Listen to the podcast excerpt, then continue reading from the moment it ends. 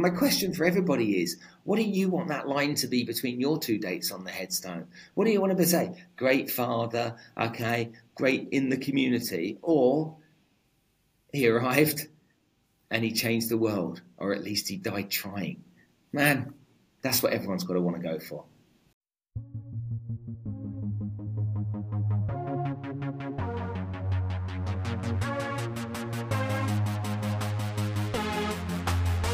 Let's go! Welcome to Becoming an Epic Being with your host, Sukoon. As an advocate of conscious living, my mission is to help you young adults navigate through the confronting issues of your generation, question conventional beliefs, and choose authenticity, because that is where your true joy lies. Each week, I dive into raw conversations with inspiring guests who have undergone big shifts and are here to offer you the tools to do the same. So get ready to step up your game and jump on the ride as you begin the journey towards the next stage of your self evolution. Well, hello, you. Thank you for being here. Although at the end of this episode, you might just be thanking yourself for tuning in because I'm quite sure that these next 50 minutes are going to change your life in some way, shape, or form. Honestly, it took me a while to wrap my head around summarizing this absolutely mind blowing episode. But if you want to enjoy stories, well, you're in for a treat today because my guest, Spencer Lodge, is going to be taking you through some of his most incredibly inspiring stories from his roller coaster life. And I mean that quite literally. You're about to hear some very valuable lessons on how to persist in life in the face of rejection and build your self esteem, dealing with dark times and self doubt, and how to just play full out where you're happy and thriving, and what it really takes to live a life of meaning and fulfillment. And all of this coming from someone who has been there and lived it all. Besides being an exceptional man with a great sense of humor, Spencer is an internationally recognized serial entrepreneur author, and business expert. As a sales expert, he has almost three decades of experience with building startups across the world into nine figure organizations. His passion really lies in elevating businesses and people's potential in an integrated way. But hang on, we're not done yet. As the host of the Spencer Lodge podcast, which happens to be one of the most listened to podcasts in the UAE, Spencer speaks with some of the world's most influential people, experts, and thinkers to discover untold truths, unlearn lessons, and important insights to redefine the meaning of success and help his audience lead a meaningful life. And now you're about to hear some of these insights from the man himself. Welcome to the show, Spencer. Thank you for being here. It is so great to have you. Thank you for having me on the show today. Yeah, so I'm just always keen to meet interesting people, and you definitely top that list. It seems like you've had a very adventurous life journey, and you've obviously accomplished a lot. And I know part of your work as a podcaster is to bring a ton of people to share their inspiring stories. But today, I'd like you to share yours because I believe that there's a ton of lessons and insights from your journey that we all can learn so much from. So, to start off with, what have been your life principles that have helped you to get to where you are? Um, I think that when when I look at my my career history and my life history, I was you know I was born into a working class family. I had my parents divorced when I was seven years old, so it wasn't that bad, but it wasn't great either. So I suppose it was you know back when that was 1977 when my parents divorced. So that was in the 70s, not so, not so common. Mm-hmm. But I think that I had then my dad went bankrupt at the same time, and so I saw my mum and my dad separately have to go out and start again and build and be, become somebody again. And so oh, wow. they had to deal with the shame of that, the embarrassment of that after being successful, and then they had to roll their sleeves up and realize that they've got to get stuck in and you know get on with their lives, and that's what they did. And I spent a lot of time with my mum. Um, and she was working three jobs. I was the kid that would finish school at three thirty or whatever it was, and I would walk until she would drive past and pick me up an hour later. So I was a seven-year-old kid walking along the street on my own, which mm. seems unimaginable now, but that was normal for me. Um, but I had this this woman that had three jobs, and she was demonstrating to me the power of work ethic without saying it um, and dedication and discipline without saying it. And so that kind of stuff just rubbed off on me and it started to be um, part of me. However, I wasn't very good at school. I was one of these kids that couldn't uh, hold information in. So if there was something practical to do, like I don't know, chemistry, for example, or home economics, that I could get my hands involved in, in doing stuff, then then I could I could understand what it was. But if it was sat in a classroom with uh, we have blackboards, then not whiteboards, but with the blackboard mm. teacher standing there writing things down, I didn't really engage with it. So I left school with only one O level and no other qualifications and was told by society that I wouldn't get into university and don't bother trying, and that university means you're going to fail if you don't go. So you're going to you're going to end up doing a right. know, low class manual labour job and not and not pursue your dreams. Um, and so I had to live with that in my society then, but it was a case of get get on with it. And I was very fortunate to find the world of sales very mm. early. Um, and I learned to sell. And I was trained by people for professionally working in London. I was working in the city, so in the financial part of London, um, and I was selling office equipment. Um, and, and, I learned some really, really valuable lessons in life by doing that because mm-hmm. every day I had to make 100 cold calls. And every day, whether I liked it or not, that's what had to happen. And a lot of people are fazed by that. A lot of people are frightened by it. They don't like to deal with rejection, which comes at you all day, every day. Mm. But I remember, I'll tell the story. My boss said to me on the first day, he said, "Right, these are the n- numbers you're going to call. This is the this is what you're going to say when they answer the phone. If they give you an objection, this is the way you're going to deal with the objection, and uh, you got to practice it and get good at it. I don't expect anything from you. So for today, I want you to get hundred people to say no to you." And I was like, "Okay." Didn't really understand why, but made the calls and right no was the nice thing they were saying. Most people were like F off or B off or, you know, all the nasty stuff that gets said. Yeah. Um, I got to the end of the day and I, I said, right, I've got 100 people said no. And he came over, gave me a high five. He said, awesome job. I'll see you tomorrow. I was like, okay. Went back the next day, same thing. He said, get me 100 no's. I was like, okay. And then the next day, get me 100 no's. And there were people on the like the third and the fourth day that were starting to kind of say yes or kinder or show interest but I had mm. to talk them out of it rather than talk them into the selling opportunity yeah. because my boss wanted these no's.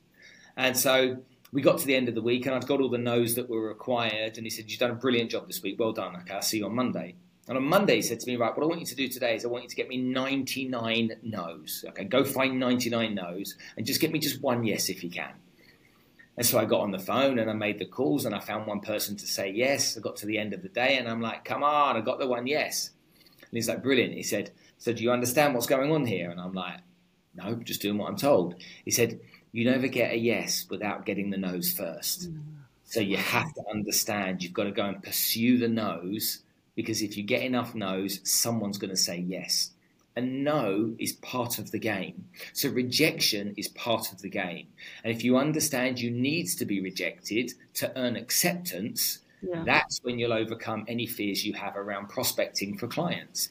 Um, and it was a great lesson for me. And then, you know, I then never feared anything. You know, if you said to mm. me, go and knock on 100 doors or make 100 calls or whatever it was, yeah. talk to 100 strangers in a networking event, I was the guy that would do that because that mm. rejection I knew I needed to get so that I could find my yeses. And so I then pursued rejection fearlessly, where most people would avoid it, run away from it. Yeah. One or yeah. two people say no. Their heads go in their hands. They feel miserable. They're down on their luck. Oh, nobody wants to buy it. Nobody likes me. I can't face this rejection. They take it personally, and it's like, oh. Um, and I, I wasn't like that. It was different for me, and so I then went on to have a great career in London, working in sales, mm. uh, and then I wanted to earn more money. You know, I was earning good money, but I was spending good money too. And so I wanted to earn more money. And so I got a job in financial services, went overseas to the Far East. Mm. And hmm. those skills, just those skills alone that I learned, enabled me to absolutely destroy all my competition when I arrived overseas because these people sure. had this training, whereas they said to me, "Right, you need to get four meetings booked in today," and I was like standing up on the phone, getting the meetings booked in. You know, you know, people saying no. I'm like, fine, no problem. You know, I've got people with different accents all of a sudden, different dialects. Some people not speaking good English, and in this different, strange country. But it's like mm. I, am trained for this. You know, I'm, I've literally been trained into my subconscious this process, and so it came easy to me in terms of the prospecting, uh, the work that I did in, in, in sales. Um, And then I had to learn about an industry, financial services, and it was something I didn't really know much about.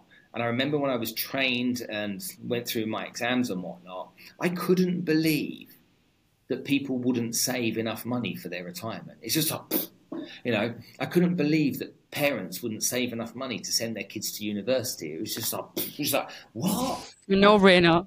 It was just absolute like, no brainers. Yeah, I would be an idiot not to do this. Why can't people see this? And I realized that people had a really weird relationship with money. They knew how to spend it. They would buy things that were irrelevant, but they knew how to spend it, but they didn't know how to get their money to make money for them. Mm. And so that was fascinating to me. And I could see so many people, you know, getting divorced when they were 50 and losing half their assets or more and sitting there and having to start again and like being broke when they retired and, you know, never having money for stuff. And I felt to myself that if I could teach people to understand this and get them to use money the right way and be really efficient and effective with it, then I'm actually a lifesaver. And so I kind of put my cap on and I titled myself the Fifth Emergency Service. It was like police, ambulance, fire brigade, automobile association, and then me. So my job was to. Oh my God. And I'd sold that to myself and I created a belief system around it, which meant I would never, ever have anybody talk to me about money in a way that I would tolerate or accept if it was irrational mm. or, or immature um, or poor behavior. And so I just was on this mission then for a number of years. It's like, I need to make sure people bulletproof themselves against their future. I need to protect people. I need to make sure they're insured. I've got to make sure this is done. And that really was a, a, a long journey for me of being in that industry. And whilst the, the rewards financially were great and I lived in 10 different countries, I was always on that mission of trying to get people to understand look, stop spending your money on subconscious stuff you don't even think about. Yeah. You know, start, start bulletproofing yourself, and then the world's a much better place. You don't have to worry. Wow. I mean, from what I'm hearing you say, your circumstances forced you to be resilient in life. That's what basically shifted the whole thing for you. And I know we fear rejection at some level, but would you think it's also embarrassment? Because the more you face rejection, the more you get over the fear of being embarrassed. Absolutely. I mean, the, the embarrassment isn't really, it's not really a word. There, there's a little bit of shame Shame. That's that's hardcore though. And and you know and and you know yeah. I, I, there's a story, and I'll tell you I'll tell you exactly what happened. I've told this story before, but I was in a bar in London, in the city. It was Friday night, um, five o'clock. Let's go to the pub and have a beer. And I was with two buddies of mine, and I walk in and I see this girl, and she was stunning. she had dark brown hair to about here, big brown eyes, olive skin. And I looked at her and I'm like, whoa. And I was like, no way am I going to go and talk to her. Not in a month of Sundays. No. And, you know, a glass of wine later, another glass of wine later. two hours later, I'm like, the, my, my mates are like, just come and talk to the girl for Christ's sake. No, no, no, no, no. She might say no. Anyway, two hours later, I wandered over to her, I said, hi, my name's Spencer. She said, why did you take so long? I was like, what do you mean? She said, you've been staring at me for the last two hours. Oh, no way. That's amazing. I said, hi. And I was like, oh, I'm really sorry. Anyway, I, I got to know her, asked about her job, her career, her family, and whatnot. And we chatted for a while. And then she said, what do you do? I said, oh, I'm a salesman. And she went, oh, why did I have to meet a salesman? I was like, what do you mean? She goes, salesman. I'm like, well, what were you hoping for? maybe a, a, doctor, a lawyer, an engineer, a, a, pilot, an investment banker, you know, somebody, a, a somebody. And I said to her, just remind me again what you do for a living. She goes, I, I work for as a secretary at an architectural firm. I was like, great. I said, and your architectural firm, do that do they have clients? She's like, yeah. I said, and those clients are the people that get invoiced and money has to be paid to, by the clients. Is that correct? She goes, yeah. I said, and do you have people in your company that go and find clients? She goes, yeah, client accounts executives. I'm like, right. So they go and find clients for your business. I said, and if you had no clients, mm. what would happen to your company? She said, it would go bust. I said, and what would happen to your job? She said, I'd lose it. I said, so these client account executives are the people that literally are the backbone of your company, aren't they? She's like, yeah. I said, they're called salespeople. Those people go out and find the clients. Now, let me just tell you a few things about salespeople. They have to deal with emotional highs and lows on a day to day basis. Mm. They still have to put a roof over their head, feed their kids, put the car on the drive, and put petrol in it. Okay? They're dealing with rejection, they're looking for all kinds of opportunities, and they're getting dealt blows all day, every day.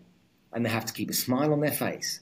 But those people are the powerhouse and the engine behind the business because if they're successful, the business can make a profit. And guess what? If they don't make any sales, you don't have a job. So now should we rethink what we think of salespeople? And in that moment, she conceded and accepted. Boom. but it really, really agitated me. Deep down, it, it, it did something to me. It made me want to fight and defend salespeople and like protect them and and uh, uh, get people to see them as being you know decent human beings and pillars of the community and bastions of business, you know, and backbones of companies. I wanted people to see that, and it was only when I started to work with CEOs of companies that I started to realize that they really respected that. But it was all these people in these middle management roles that were on the salaries of 30 grand a year or secretaries. Mm. That looked down their nose at them. And so once I realized that these people in charge of these companies respected the salespeople, it then made me feel warmer inside again. And uh, then I pushed forward. My gosh, I bet you never judge, judge a salesperson after that ever in her life. What a lesson over there, honestly. She, dated, I feel you. dated me for two years, so. oh wow! Look at that. So I know that you left school pretty early to pursue your career in sales, which is tough for most kids at that age, given how the future is so uncertain. But it seems like you always had this very compelling and strong vision. With that, what advice would you give to aspiring entrepreneurs who are looking to start their own businesses? I look at people that have a salaried job. Yeah. I, I, look at them as prisoners. yeah.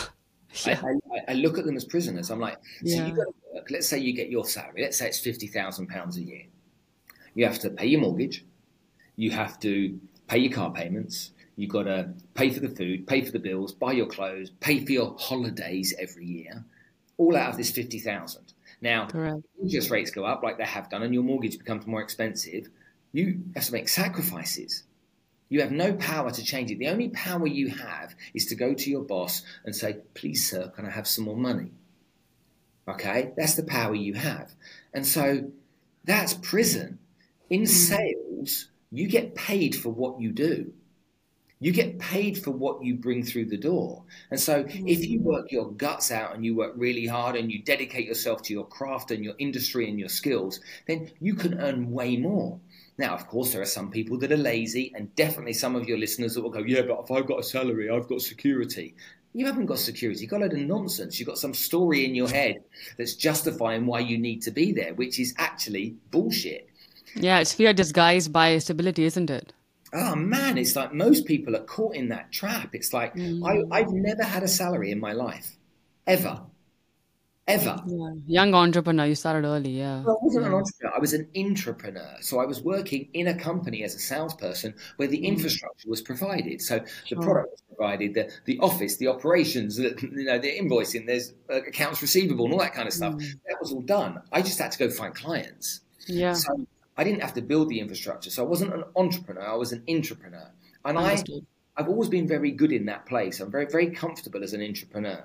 Um, and I just think that so many more people could have such a better life if they rolled their, their sleeves up and started thinking differently about their situation and went out there and actually did what they were able to achieve. Because not only is that salaried job a prison, that industry most people work in is a prison too. How many, you know, I, I live in Dubai, 66% of the population is between Pakistan and India, yeah? My God, how many young people I find that are studying accountancy? And I'm like, is that your passion? Is that, tell me, your dream when you were younger was to go to work for KPMG, okay, and work as an auditor, okay, and train in that. Tell me that was your dream. It was never your dream. That was someone else's dream. That was someone telling you you need to make sure you have something in the bank. You need to make sure you have some skill behind you. And it's like, what a load of nonsense. If people actually were freer to go out and pursue what they really cared about, what really mattered to them, then their lives would be so much more fulfilled. Yeah, that really hits home. So tell me then, what do people have to unlearn to break free from this conditioning to actually tap into their their true powers and live a life that feels true to them and where their freedom is the ultimate value. Stop listening to your parents. That's it. simple as that. Spencer. Your parents, you know, my two daughters have just been to university. Yeah. And they said, what should we study? I'm like, what do you want to study? Mm. And so my youngest said, I want to study filmmaking. I want to work in the movies. I'm like, okay, study that then. My mm. my eldest said, I want to study art and um, and and the history of art and, and, graphic design. I'm like, okay, study that then. You know, if that's what you want to do. They're like, yeah, but what about international business or economics or or? And I'm like, I don't give a shit. Go and study what makes you happy. Yeah. Because if you go to university and I pay for four years of uni for you, and you're there every day doing it for me and not for you, and you're doing it because I've told you to do it, there'll be resentment. And so why do we need that? Let's focus on what makes you happy. Now, if in every industry, every industry, there are multimillionaires and billionaires. Just because mum and dad have been driven down a path themselves that they probably regret, we shouldn't be listening to them telling us, you need to go and study business or whatever it might be, just because they did or because their parents told them to. And that's what I believe. Now, obviously, I can't sit and tell all parents to do something different, but I can tell young people if you really want to have a life of fulfillment, think about what is fulfilling. Remember that the first thing you think is fulfilling may not be fulfilling, but it's okay. You can change. You know, I'm a big believer on making decisions. Procrastination mm-hmm. is, is the mother yeah, I know it really triggers you. I'm, I'm aware. Non decision makers. Make a decision. If it's a bad decision, it won't take long to work out. Mm. Then you can make a new decision. You know, I'm 53 and I can do it. Why can't a 21 or a 25 year old do that? Disagree. I think you absolutely can. And so, as long as you're prepared to make decisions, you're prepared to be agile, you're prepared to go and try different things until you find what you really want, then you're just going to be stifled in so many ways. And I just think that, that society has just gone on and on and on trying to get kids to get a you know go, how many kids go and study medicine for six years and it's not in their heart? Or yeah. go and study law. And you think about ai now. People have gone to study law. They leave university go to a grad scheme at a big law firm. Ai can do their job. I know. And now what do they do you know yeah. and if ai can do the job it's like i'd be like yeah sorry mum ai is going to do the job i'm going to pursue what i love now right. So the idea is to basically stop fitting in and start pursuing your truth and do what feels right for you and brings you alive basically. Yeah, I love that. And I think I think that that happened for me in a number of ways. So I really enjoyed the business and the industry I was in and mm-hmm. Felt very drawn to that and very compelled to be part of it. And you know, you talk to people about it and they'd be like, "That's not that sexy," but for me, it was really sexy. Um, and then you know the, the, the, podcast started a number of years ago. We were then able to meet incredible people, and from mm. that we were able to make the documentary on human trafficking, and that changed everything in my life. Everything. Yeah.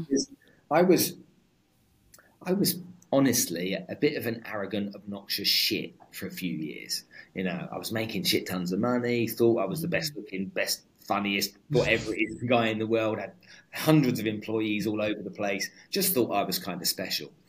And, and I thought that material wealth was the most important type of wealth. And I realized that it isn't. Because with money, you can buy things. And those things invariably don't make a big difference to your life. You can go and buy expensive handbags, you can buy expensive clothes, you can buy expensive cars, mm things that don't really make you happy. They make you happy for like five minutes. They don't really make you happy.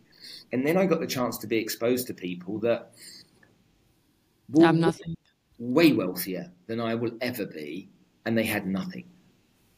And after being exposed to those people, it was a real eye opener, a real wake up call for me to realize that pursuing money no matter what people think, pursuing money is not the goal to happiness. Yeah, we make the means the end, don't we? That's where we really go wrong in this game, and yeah, get miserable. You know, but in, I have to. I'm in London, and, and you say, "Hey, Spence, let's have lunch together." I mean, I don't need to. We don't need to go to Nobu. I can I can go and sit at a cafe and have a cup of tea with you and a sandwich. I don't care. You know, yeah, I love that. it's not important to me. I don't need a Starbucks with a lemon twist or whatever it might be. I'm very happy to get a coffee at the petrol station. I'm not. I'm not bothered. You know, I don't. I don't need to wear expensive clothes. Just being in the presence of somebody that I can have an interesting oh. conversation with that may inspire me. Ha! Huh, that's worth thousands, thousands more than any of that other nonsense. Man, this resonates so much. The values here. I live just like that. And I gotta say that that video on your website is so powerful because I love how within a few minutes it just captures your essence and what you stand for, which, from what I gather, is about playing full out, living your potential, and creating impact by helping people live to their fullest potential. So, while the audience goes and checks that out, which I highly encourage, what would you say brings you alive? Helping others. Um, mm, I see that the documentary has enabled us to follow the journey of three heroes, three women that are remarkable human beings. One of them from um, Nepal, uh, not far from the Indian border. Um, Hannah Badi, who was a true inspiration to me, has saved 600 children out of um, forced prostitution at the age of nine Gosh. years old. Um, she herself was one of those children. She ran away um, to Maria Conceição, who has taken um, 700 children out of the slums of Bangladesh and brought them to Dubai and educated them internationally over here to give them a future. To Lena in Bulgaria that was trafficked by her boyfriend uh, and stood up and fought back against him and now goes out to fight and protect women that have been trafficked. I've there are people that are living real lives that are doing real, really important work and and and having a huge amount of impact. And I just feel so connected to those types mm. of people. Um, yeah. I'll give you a little example. Maria wanted to help these kids in, in Bangladesh. So she Googled how to raise money for charity. Mm-hmm. Let's think about the psychology here for a minute. What came up on Google was to climb Mount Everest. Now, okay. she's never stepped in a gym. She's never worked out, really. And she says, okay, if that's what I've got to do, I better get it done. Now, Everest is the biggest mountain in the world. Yes. She trained and she climbed it. She was the first Portuguese woman in history to climb it, so she broke a world record, first thing. Secondly, when I said to her, Maria, you Googled how to raise money for charity, climb Mount Everest, you could have done something else. In her brain, Everest was an obstacle between her and helping these children.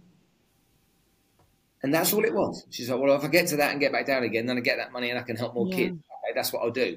Whereas everybody else looks at Everest and goes, holy mother of whatever it is, look at the size of this massive thing, you know, eight kilometers in the sky, blah, blah, blah.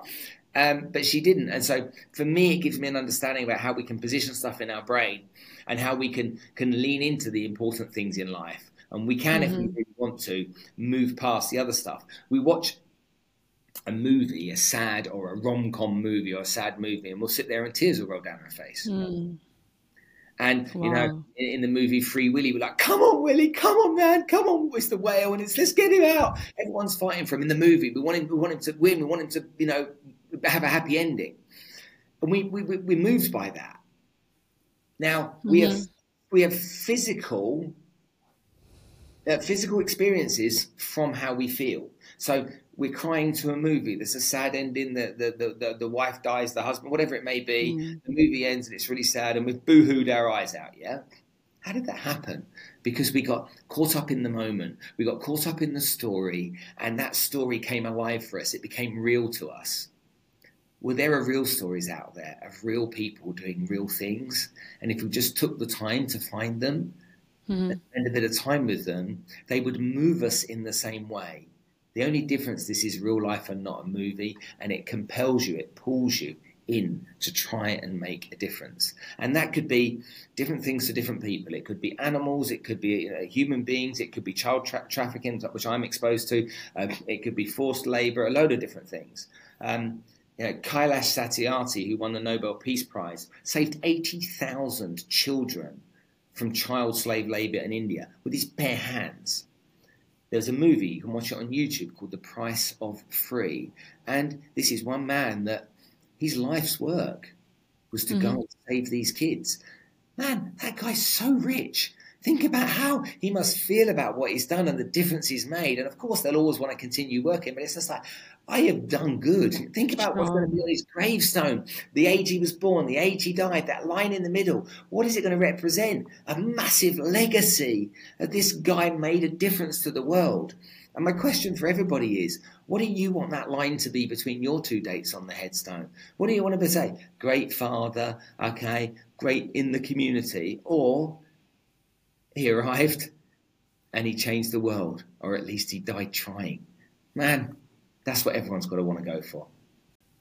That is so powerful, honestly, because I've always seen like a link between fulfillment and impact. Because we chase all these things, we talked about money and you know, sure experiences matter, but like end of the day, what really fulfills and fills our soul is how we contribute to other people in society. So I love all these things you're saying, and from whatever I see of you online, Spencer, it does seem like in a pretty good place. But I also know that there is no success without failure. So how have you dealt with the dark times and doubt along your journey?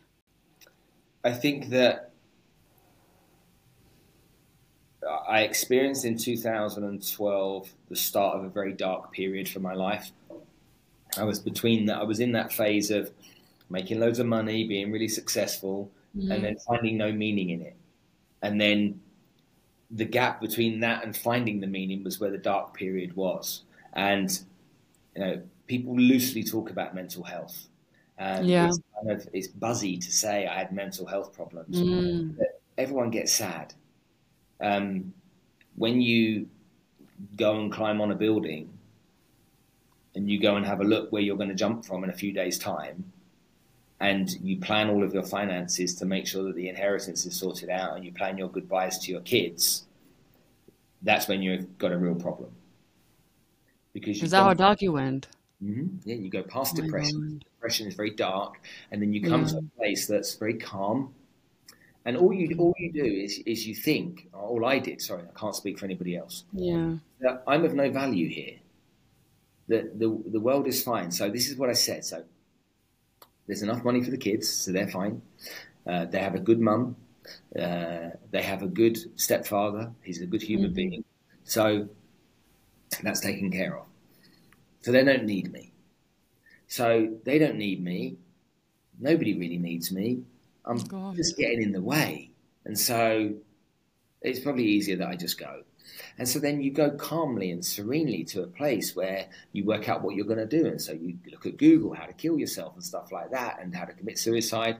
And to me, it was jumping off a building was the easy thing to do. And so I flew to London, found the building, came home, I came back to Dubai, sorry, flew to London two weeks later to say goodbye to the children. Um, and for some reason that I will, still don't know to this day, my dad was at my house. Now, my, my dad lives in Newcastle. He never comes to my house.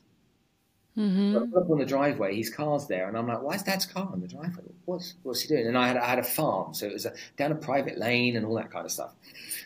So I go inside the house, and my dad's inside. He's like, "Hey, son, how are you?" I'm like, "What are you doing here?" He's like, oh, oh, "The housekeeper let me in. I just thought i have uh, got someone I would like you to meet." And I was down in this part of England. I came down to London, so I just, hey, just thought, you know, we could get, we could go. And I wanted to introduce you to someone. Anyway, go have a shower. You've just been on a plane. I'll make you, some, I'll make you some breakfast, and then we'll go meet my mate. So I go upstairs, I have a shower. I'm like, "What's going on?" We then get in the car, we drive, he's chatting away to me about football and whatever it might be. And he drove me to the Priory, which is a, a clinic for people that suffer with, among other things, mental health issues and clinical depression, and introduced me to a psychiatrist. And I stayed there for five days with the psychiatrist um, after then opening up. But my dad, I don't know how because I've not told anyone, my dad sensed something and felt that he had to protect me. And he came and saved me. And had he not done that, that very weekend, I would have jumped off the building I planned to jump off. Oh, um, and so while I while I didn't recover quickly, and it was mm. many years of, of, struggle, you don't get to a place where when you're really sad and really down, you're mm. too, people that are in that place don't kill themselves. They're too depressed. Yeah you, you kind of come out of it a little bit and you make peace with it. And when you make peace with it and then you're ready to go, you go. And so that's what I faced. And ever since that happened, I've I've less and less and less, but still to this day struggle um, because you do question stuff, and I notice that it's such an easy word to use, which is gratitude, but mm. thrown around a lot. You know, be grateful, show gratitude. It's kind of like do some of that gratitude stuff. It make you feel better. Um, if you really believe in the word, and you really have gratitude, and you like you focus on it and you and you meditate on it, it can really help you. So these these kids that I help from Bangladesh that are here in Dubai, I go see them regularly, and whenever I see them, it's like getting a dose of gratitude. It goes in my arm. Mm. I spend time with them. I feel alive. I feel appreciated. I feel loved. I, I'm sensitive to how tough their life has been, so I then feel lucky. And I drive home after that meeting, after having a wonderful afternoon, and I am on fire, on fire for a couple of weeks. And I go find them again, and they're they're they're, they're my drug um, and being with them and helping them and guiding them and coaching them and having fun with them and going and having an ice cream with them and whatever it might be mm-hmm. is just an absolute joy and a pleasure for me. And it teaches me that real happiness isn't found in Porsches and Ferraris and Louis Vuitton. Real happiness doesn't exist there. Real happiness is nowhere near there. And for the people that are stuck in that cycle of thinking it's important, I hope eventually they come out the other side. But for me, being financially secure is important, but mm. being able to give your time and help others in a really honest and meaningful way matters more. Gosh, I mean, thank you so much for sharing that. I would never have guessed you went through something as as depressing and dark as that. Yeah, that's extremely. And in three days, three things happened. So my I got fired from the company that I'd spent 16 years building. Um, The following day, my partner of seven years left me. Okay, oh. and then the day after that, I got a phone call from the hospital where I'd had a spinal operation six months before, and they told me the operation had failed and I needed to have it again. So oh three days, God. three days, and it just went. Woof, so that really triggered it. But you weren't in a very good space anyway because you mentioned something about you weren't finding meaning with what you were doing. Yeah, I mean, what, look, what were you doing at the time? I wasn't over the edge. It's not like, you know, I wasn't finding meaning. I wasn't overly happy. It wasn't, I wasn't depressed though. I just felt empty. So then mm. when these things happened, it was just like, wow. And, um, yeah, and, and, and, and a bunch of events happened, you know, bear in mind, I'd worked in a business where everybody that worked in the company were your family. We're overseas. All these people that work with you are like your family because you live in a different country, and so all your mates are there. And so getting sacked meant none of those people were allowed to talk to me. I was on gardening leave for a year, and so these people were like, "Don't talk to Spencer." And so all of a sudden, your whole friendship network then disappeared as well. So lots of lots of things happened. That, that, that yeah. uh, lots of other stuff as well, but. Um, it, yeah, it took me to a dark place. And so whenever I meet people that are in a dark place, I never, never tell them to snap out of it. I never tell them they're going to be all mm. right. I just listen mm. you know, and allow them to speak because that's what they need. They need a safe space to be able to speak. That's what's missing half the time with people. And there's a very powerful lesson which you just shared. There's so much you've accomplished in life now to where you are that it's almost like unrecognizable from where you were in that place, that time. But how would you actually summarize that? What shifted from that empty place to now that you feel so full? What are the three, four things that have helped you to get here? Focusing on giving, giving your time, giving your mm-hmm. money in some cases, but, but trying to help others. Now, one of the greatest things anybody can do in life is to allocate a period of time every week or every month. Um, mm-hmm. so let's say you and I were brother and sister, okay, or we were working buddies or whatever, and we saw, saw a lot of time, uh, we spent a lot of time together.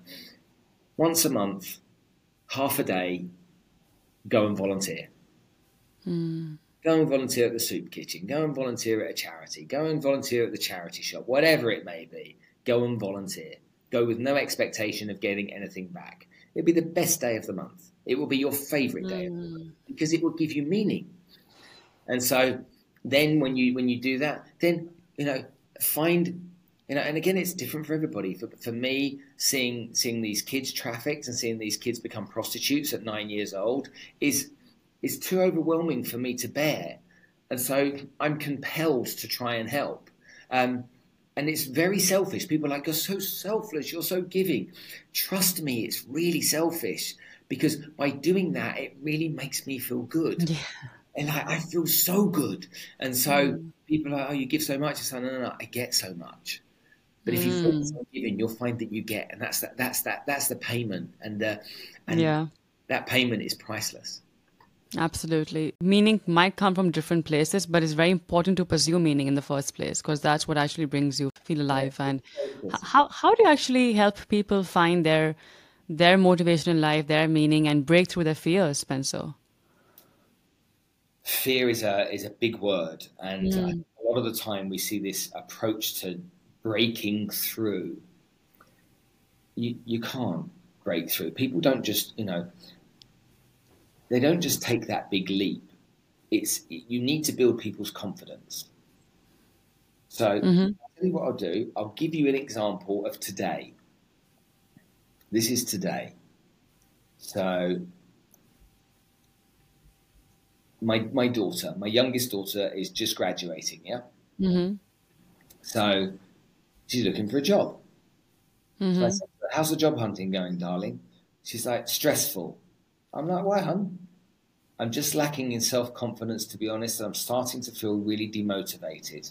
Oh, bless her. I'm, keep, I'm keeping spirits high and I'm taking a nice walk in the sun every day.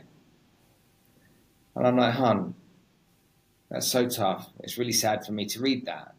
She says, mm. I don't mm. know. I've just been putting myself down in my head at the moment, and my process of finding 10 jobs, then applying for them all is just so repetitive.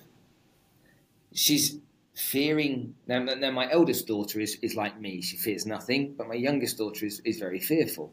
And mm-hmm. because of how she's made she's nothing wrong with her. She's just made that way. Sure. I, I need to gently encourage her and, and, and motivate her and get her focused on the things that will make her happy an end goal that will, will give her some some joy you know focus on a, a, win you know let's let's focus on one little win what can we do and if you build it step by step you can create courage in people because once it's done, it can't be undone. So once you do a skydive, you know what's involved. So you will never have the same fear doing a skydive again because you know what's involved.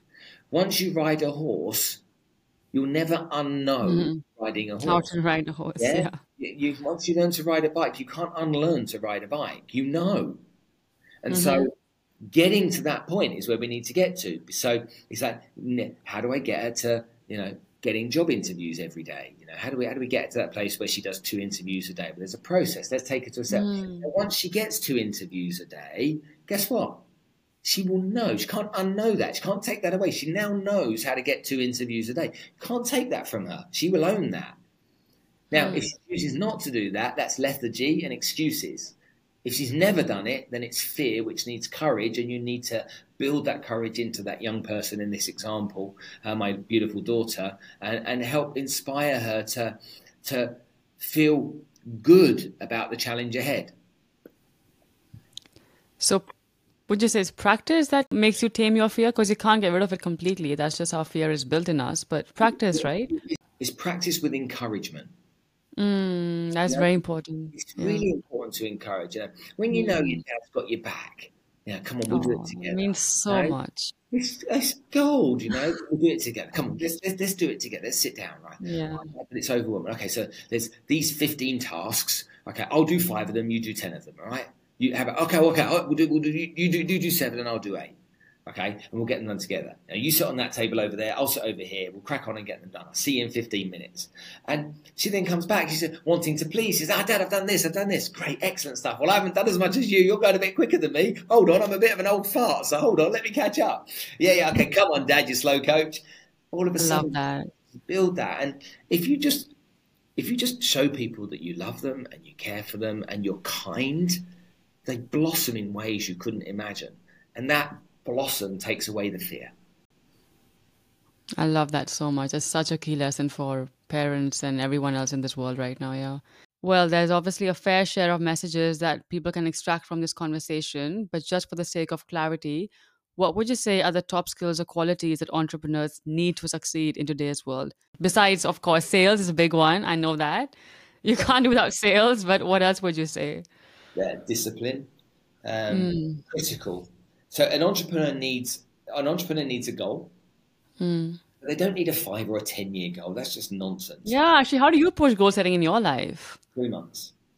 Mm. That's it. Because you can see three months. Yeah. Three Yeah, months yeah. far away. You can see three months. So Mm. yes, I can see 90 days. That's down the road there. That's 13 weeks. I can see that. And so Mm. I'm very clear on what the goal is, but I'm also very clear on what the actions are that need to be taken every day because I break all of that down. And so I know tomorrow what I need to do, what I, what actions I need to take. And what a lot of people do is they get overwhelmed by goals, but they don't break goals down into actions. They break them into results. And for me, it's like the results are irrelevant. Okay, the result will come if I just do these things, and so that's important. Um, and that means you must have discipline. But also remember that not everybody should be an entrepreneur. The vast majority of people that become entrepreneurs should have never become entrepreneurs. They should have stayed prisoners in their salaried job. What they should have done, Why do you say that? because entrepreneurship is is is, is tough. Yeah, it is. It It's is. tough, and most people fail miserably at it. Mm. It's And they give up. Yeah. it's not for everyone. Um, and, and you know, it, it's just it's just how it is. It's like anything, you know. There's some things that you know. Some people can join the military and make a life of it. Other people go in there and go, "What have I just done? This doing six weeks training's almost killed me. Sod that for a game of soldiers. You know, I'd, I'd rather be a florist. You know, there's, there's there's different things for different people. But if you want to be an entrepreneur, understand that there is no safety net. All right, Mhm. be very, very clear there's no safety net. When you fall, you will hit your head very quickly, all right? Or you'll land on your ass. But one of those things is going to happen. So remember, there's no, no safety net. Also, other, other disciplines entrepreneurs need to have never, ever use your savings to build a business, all right? Your, if you use your savings to build a business, you'll probably spend your savings and you'll be left broke. All right. Find other people's money to help you grow your business. All right. Now, that could be a bank loan, that, that could be uh, uh, an investor. Try and get other people's money to help you build your business. Also, great entrepreneurs understand how to find really good people. So, I've got five companies. Each of those companies has a CEO, and most of those people have worked with me for a minimum of 10 years. Whoa. I'm I'm crap in business in many aspects. Okay, operations, shit, finance, shit. I, I hate it, hate it, hate it. Like I'm not good at it. But I've been able to find really talented People. people, that are good at those things and enjoy those things. And because of that, Mm. um, it, those businesses have been able to flourish. So find good people that have strengths that you don't have. Give yourself, you know, get excited by working with people. You know, a lot of people say, no, never have partners. No one says you have to have partners. Okay, no one that says you have to be a partnership. You know, you could own the company and they can be on a salary. It doesn't have to be partners. Mm. But when you work as a group, generally you tend to motivate and inspire each other and encourage each other, and that always helps the towards the success of the business. Yeah, that's really cool. I love those messages there. Thank you for sharing. And what does personal development look like in your life in business? Like, how do you continue to grow and evolve? So, uh, I mean, look, my, my one of my skills is is being a podcaster. But when I compare 275 episodes versus you know Joe Rogan 1,500 episodes or whatever it is, I'm a beginner, aren't I? And I'm just a, I'm Mm. just a trainee, and so I'm working on becoming a better podcaster. I'm working on becoming a better television presenter, um, and so I lean into areas where I can learn that. You know, I go and get media trained. I, I understand, you know, better about that kind of stuff. Every opportunity I have to be on television, you know, I take that as class. You know, Mm. uh, classroom, and so personal development for me is looking at where you are, looking at where you want to be, and working out what you've got that can get you there, what you don't have that you need to get you there, and how you can get those skills within you through self awareness and, um, Mm. and Big one. application um, to get you to, to, to that, you know, that, that, that, what do you call it, North Star. Yeah, I love that. And how would you describe an epic being as a finale question? An epic being. Yes. You're pretty epic, aren't you? Am I though? I don't know.